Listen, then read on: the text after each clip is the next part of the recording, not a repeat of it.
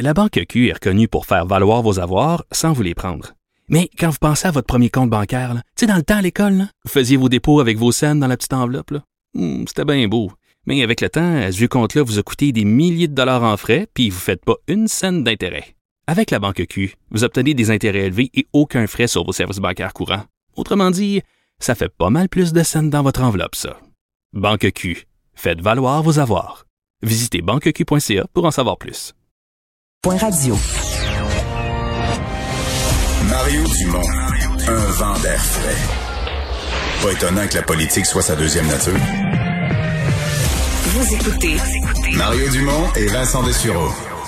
Alors Vincent, ben grosse nouvelle dans le monde euh, économique, euh, un des hommes les plus riches du Québec. Est-ce qu'on peut dire que du, Québec, Québec? du monde, Le plus riche. du monde le plus riche Ben, oui. En fait, avec Elon Musk, ils sont changés la, la, la pole position. Je pense qu'aujourd'hui... Est-ce qu'il prend sa retraite euh, ou il s'en va Non. faire- non? Non, il s'en va. En fait, Jeff Bezos, euh, alors qu'on dévoilait à la fermeture des marchés euh, américains le- le- les chiffres euh, du, du dernier trimestre d'Amazon, donc pour 2020, et la première chose qu'on a appris, c'est que Jeff Bezos, donc effectivement l'homme le plus riche du monde, euh, quittait son poste de président directeur général d'Amazon pour laisser sa place à Andy Jassy. C'est lui qui dirigeait la partie qu'on appelle Amazon Web Service, là, qui font dans le, euh, le cloud et compagnie, toutes sortes de services de serveurs. C'est une division Donc, énorme aussi d'Amazon. Euh, Il est là depuis 97, si je me trompe pas. Là. Alors, c'est un vieux de la vieille.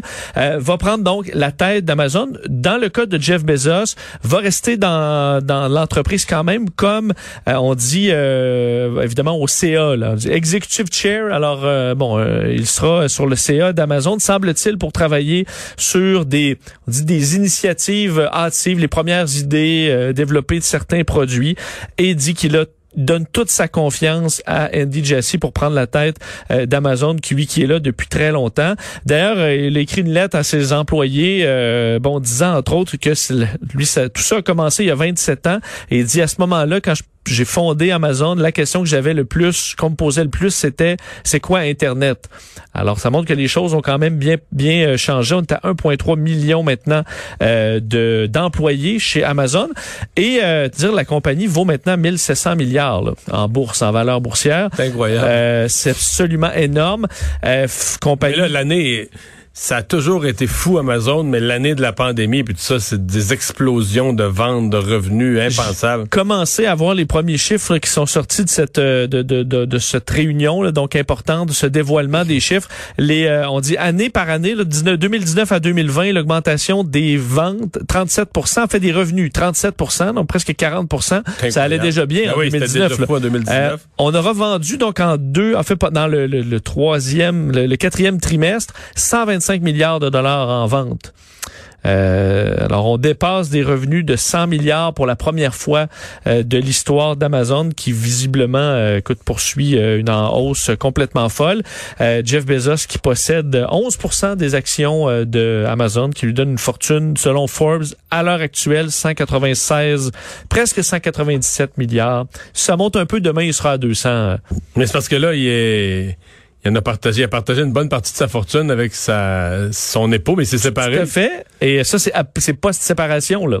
Donc, Alors, il a séparé le patrimoine en deux, puis il reste ça. Il reste ça. Et lui, ça continue de Mais monter. D'ailleurs, la, la, la, la dame dont j'ai oublié le nom, euh, je voyais un article cette semaine, lequel elle, distribue, elle là. distribue l'argent généreusement. C'est très bien. dit, on dit que ça ébranlait un peu le milieu de la philanthropie parce qu'elle elle donne des milliards puis euh, elle demande pas de compte. là. Il y en a qui vont dire je veux vraiment que vous dépensiez ça de telle façon à des à des euh, œuvres de charité. Elle a dit je vous fais confiance. Voici euh, 100 millions, voici tant de millions. Alors vraiment, elle, euh, elle donne, c'est bien. euh, C'est beau. euh, chapeau, C'est très effectivement. beau. Que écoute, avoir euh, 50 milliards, Mario, euh, Ben oui. ben j'en oui. donnerais. Parce que tu peux en garder un, puis tu fais, ton, tu fais ton épicerie avec, avec 1000 millions, là, tu fais un bout. Là. C'est correct, euh, effectivement. D'ailleurs, en, en- en- dans des transactions après les marchés, l'action d'Amazon ne chutait pas euh, face à la, Au départ de Jeff Bezos, Bezos. ouais. Ça, Je pense Non, mais avec des de chiffres comme ça. C'est ça, et quelqu'un de confiance qui arrive. Là. Alors, c'est pas un, c'est, c'est pas un changement euh, euh, qui va ébranler quelqu'un. Un peu de politique américaine, ça a brassé. Ah oui, absolument. Aujourd'hui, grosse journée sur point, plein de plein de points, en commençant par euh, les procédures de destitution. Le procès n'est pas commencé hein, de Donald Trump euh, devant le Sénat, mais aujourd'hui, on a appris ce que euh, fait le, le, ce, ce, que va dire en fait les procureurs démocrates là, qui accusent Donald Trump de trahison sans précédent d'une ampleur historique. C'est les mots qu'on retrouve dans le texte, disant le président Trump a incité une foule violente à attaquer le Capitole et sa volonté de rester au pouvoir à tout prix est une trahison d'une ampleur historique Elle appelle à une condamnation à l'issue de ce procès qui va débuter donc le 9 février prochain, disant qu'il est impossible d'imaginer que les événements du 6 janvier se soient produits sans que le président crée une poudrière et allumer l'allumette. Alors, c'est les mots utilisés, tandis qu'on sait que du côté de Donald Trump et d'une grande partie des républicains, ce qu'on conteste, c'est quasiment plus les événements, c'est vraiment la légalité, euh, la constitutionnalité de la démarche. Euh, alors, c'est un document de 77 pages d'argumentaire qu'on a dévoilé. le président, il a quand même perdu tous ses avocats en fin de semaine euh, dans une espèce de... C'est-à-dire qu'il, ce que je comprends, c'est qu'il insistait pour que ses avocats à l'intérieur de leur, de leur plaidoirie, à l'intérieur de leur, leur, logique de plaidoirie, inclut le fait qu'il s'est fait voler l'élection. Oui, et visiblement, il y a plusieurs avocats qui sont... Euh pas à l'aise avec ça. C'est qu'il était, était, à l'aise d'aller défendre probablement la constitutionnalité ou d'en faire un point de droit, mais pas de se ridiculiser euh, devant les yeux de tout le pays. Là. Non, et euh, il s'en est trouvé d'autres. Par contre, il y en a toujours, oui. toujours quelques-uns. Là, alors euh, deux, euh, David Sean et Bruce Castor qui vont représenter le, le, président et qui contestent la légalité des, des poursuites. D'ailleurs, je lisais un dossier intéressant de Axios là, sur, je parlais de Trump et ses avocats, là, un peu l'arrière-scène des, des, des, des, des engueulades à la Maison Blanche entre avec avec Trump, les euh, ses, alliés à la Maison Blanche, mais qui disent ok, on s'est pas fait voler l'élection à un moment donné, on peut pas se poursuivre là-dedans, et les Rudy Giuliani, euh, Sidney Powell et les autres qui s'envoyaient promener là avec certaines certains mots très crus, ça a beaucoup brassé là-dedans. D'ailleurs, dans le Parti républicain, un mot sur ça brasse aussi, McConnell,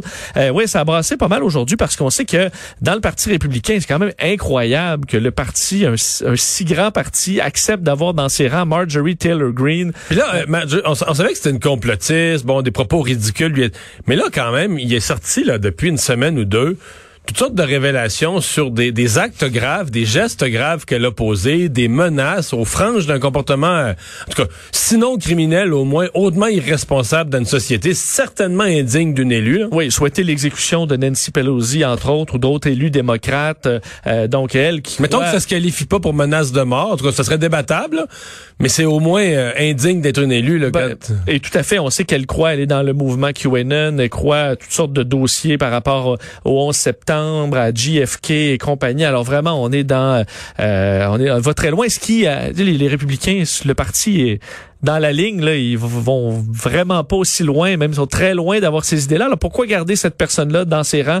Certains se posent la question, mais aujourd'hui, Mitch McConnell, le chef euh, républicain au Sénat, qui disait, sans la nommer, là, mais euh, il parlait en gros d'un cancer, euh, parlant de quelqu'un qui suggère qu'il n'y a peut-être pas eu d'avion écrasé sur le Pentagone le 11 septembre, que de terribles fusillades dans des écoles ont été mises en scène et que les Clinton ont fait écraser l'avion de JFK Jr. ne vit pas dans la réalité. Cela n'a rien à voir avec les défis auxquels sont confrontées les familles américaines ou le débat de fond qui peuvent renforcer notre parti. Le véritable cancer pour le, pour le Parti républicain, ce sont les républicains faibles qui ne savent pas que perdre avec grâce, euh, qui ne savent pas perdre avec grâce. C'est pour cela qu'on perd notre pays. Alors, euh, on voit qu'il s'était visé, euh, visait certaines personnes et entre autres Marjorie Taylor Greene. Bref, ça brasse chez les républicains. Un petit mot euh, rapide sur euh, cette euh, folie boursière la semaine passée qui avait amené GameStop, l'action de ces, cette chaîne de magasins de, de jeux vidéo au septième ciel. C'était un jeu poussé par les réseaux sociaux. On en avait parlé, on se disait, ouais, à un moment donné, là, l'action est rendue à 300 quelques piastres, y a, le monde va arrêter de l'acheter, la, la, ballonne peut juste se dégonfler. C'est un peu ça qui est arrivé aujourd'hui. À moins qu'il y ait un rebond dans les prochains jours, ce qui n'est pas exclu, là, GameStop, ça a été vraiment plein de rebondissements. Mais l'action, après avoir frôlé les 500 dollars américains là, dans les derniers jours. Euh, aujourd'hui, c'était la chute. Là, hier et aujourd'hui, dans deux étapes, encore plus aujourd'hui, mais ça... Hier, c'est peut-être un 30% 40% aujourd'hui, 60% même un peu plus. On est à 90 dollars euh, américains à la fermeture des marchés. Et je voyais tous les autres qui ont monté. Là, euh, AMC, aujourd'hui, baisse de 40% BlackBerry, baisse de 20% alors que le marché est en hausse aujourd'hui. Alors, ça montre que le, beaucoup de gens ont décidé de retirer leur billes. C'était inévitable. Les gens ont investi des fortunes là-dedans. Des jeunes, ça, à un moment donné, ils vont vouloir avoir leur argent. Puis quand ça se met à baisser, là, a la solidarité est plus dure à garder. Là. Tout le monde se dit, ben là, moi, je veux pas être le dernier à vendre puis euh, vendre à perte. Euh. Oui, et je voyais, je fouillais un peu sur le, forum qui a parti tout ça un peu sur Reddit, le Wall Street Bet ce matin, puis ça, ça, ça chicanait là, mais plusieurs qui disaient, ben voyons, c'était supposé atteindre 1000 dollars ou 10 000. D'autres qui disaient, ben là, vous le saviez très bien à quoi vous embarquiez. Vous savez que c'était volatile, que c'est un combat contre Wall Street, vous alliez peut-être tout perdre. Et ça, ça avait un ton, euh, c'était assez intense. Et je voyais même aujourd'hui, euh, parce que plusieurs personnes ont mis non seulement de l'argent en action, mais de l'argent également en publicité. Je voyais en fin de semaine des, des, avions avec des bannières qui survolaient certains endroits euh, de, aux États-Unis pour inciter les gens à acheter GameStop. Et au, au, au Québec, je disais aujourd'hui un jeune homme là, qui a acheté des, euh, qui est dans une agence de numérique là, qui a acheté des publicités sur 150, 105 abribus montréalais pour dire hold the line, garder les actions de GameStop. Je sais pas s'il regrette son achat aujourd'hui parce que ça n'a pas tenu malheureusement. Pas tellement. Merci Vincent.